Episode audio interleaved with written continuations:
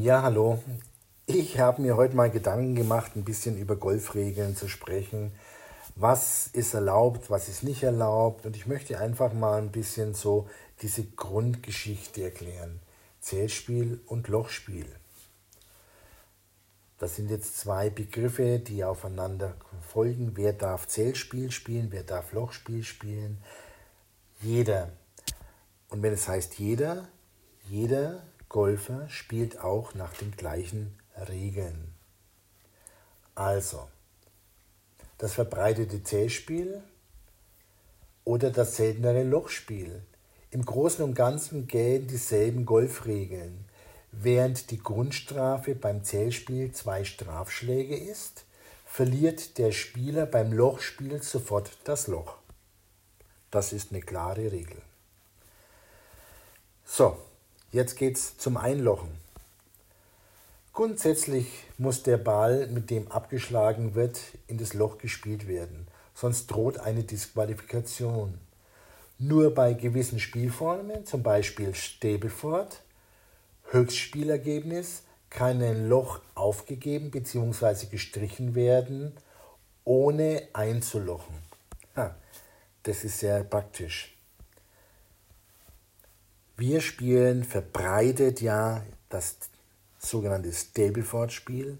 Wenn Sie die angegebenen Schlagzahlen nicht erreicht haben, bis Sie auf dem Grün und im Loch sind, müssen Sie den Ball aufheben. Das ist keine Strafe, das ist einfach eine Spielerleichterung, eine Zeitersparnis. Und ein Tipp von mir, sollten Sie die Strecken nicht ganz schaffen und durch ihre Länge am Anfang, gehen Sie ruhig auf den Abschlag Rot oder Abschlag Grün, verkürzen Sie dadurch die Spielbahn und spielen Sie dann den Platz von verkürzten Abschlägen. Wann darf ich denn einen Ball austauschen? Das ist eigentlich auch klar geregelt. Zwischen den Löchern darf der Ball jederzeit ausgetauscht werden, während des Spiels eines Loches nur, wenn er verloren ist, für einen Erleichterungsverfahren aufgenommen wurde oder während des Loches beschädigt wurde. Er muss deutliche Einkerbungen oder Risse haben. Leichte Kratzer reichen nicht aus, um den Ball auszutauschen. Und für mich ist dann einfach so die Frage oder das Leichteste, der Grundsatz: Ball spielen, wie er liegt.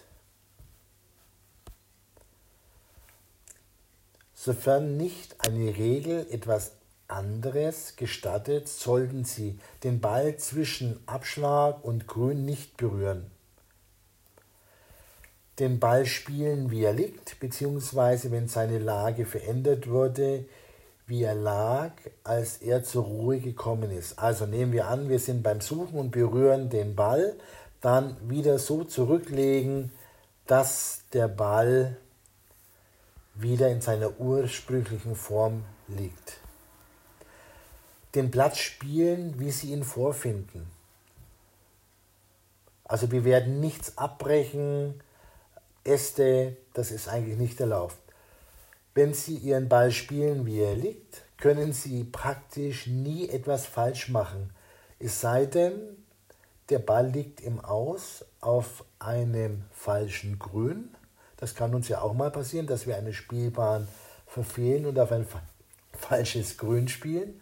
Oder in einer Spielverbotszone, von der das Spiel durch die Platzregel verboten wurde. Was ist eine Spielverbotszone? Junganpflanzungen, Naturschutzgebiete und so weiter und so fort. Das wäre heute mal so ein kurzer Einstieg in die Golfregeln. Ich gehe es nochmal ganz kurz durch.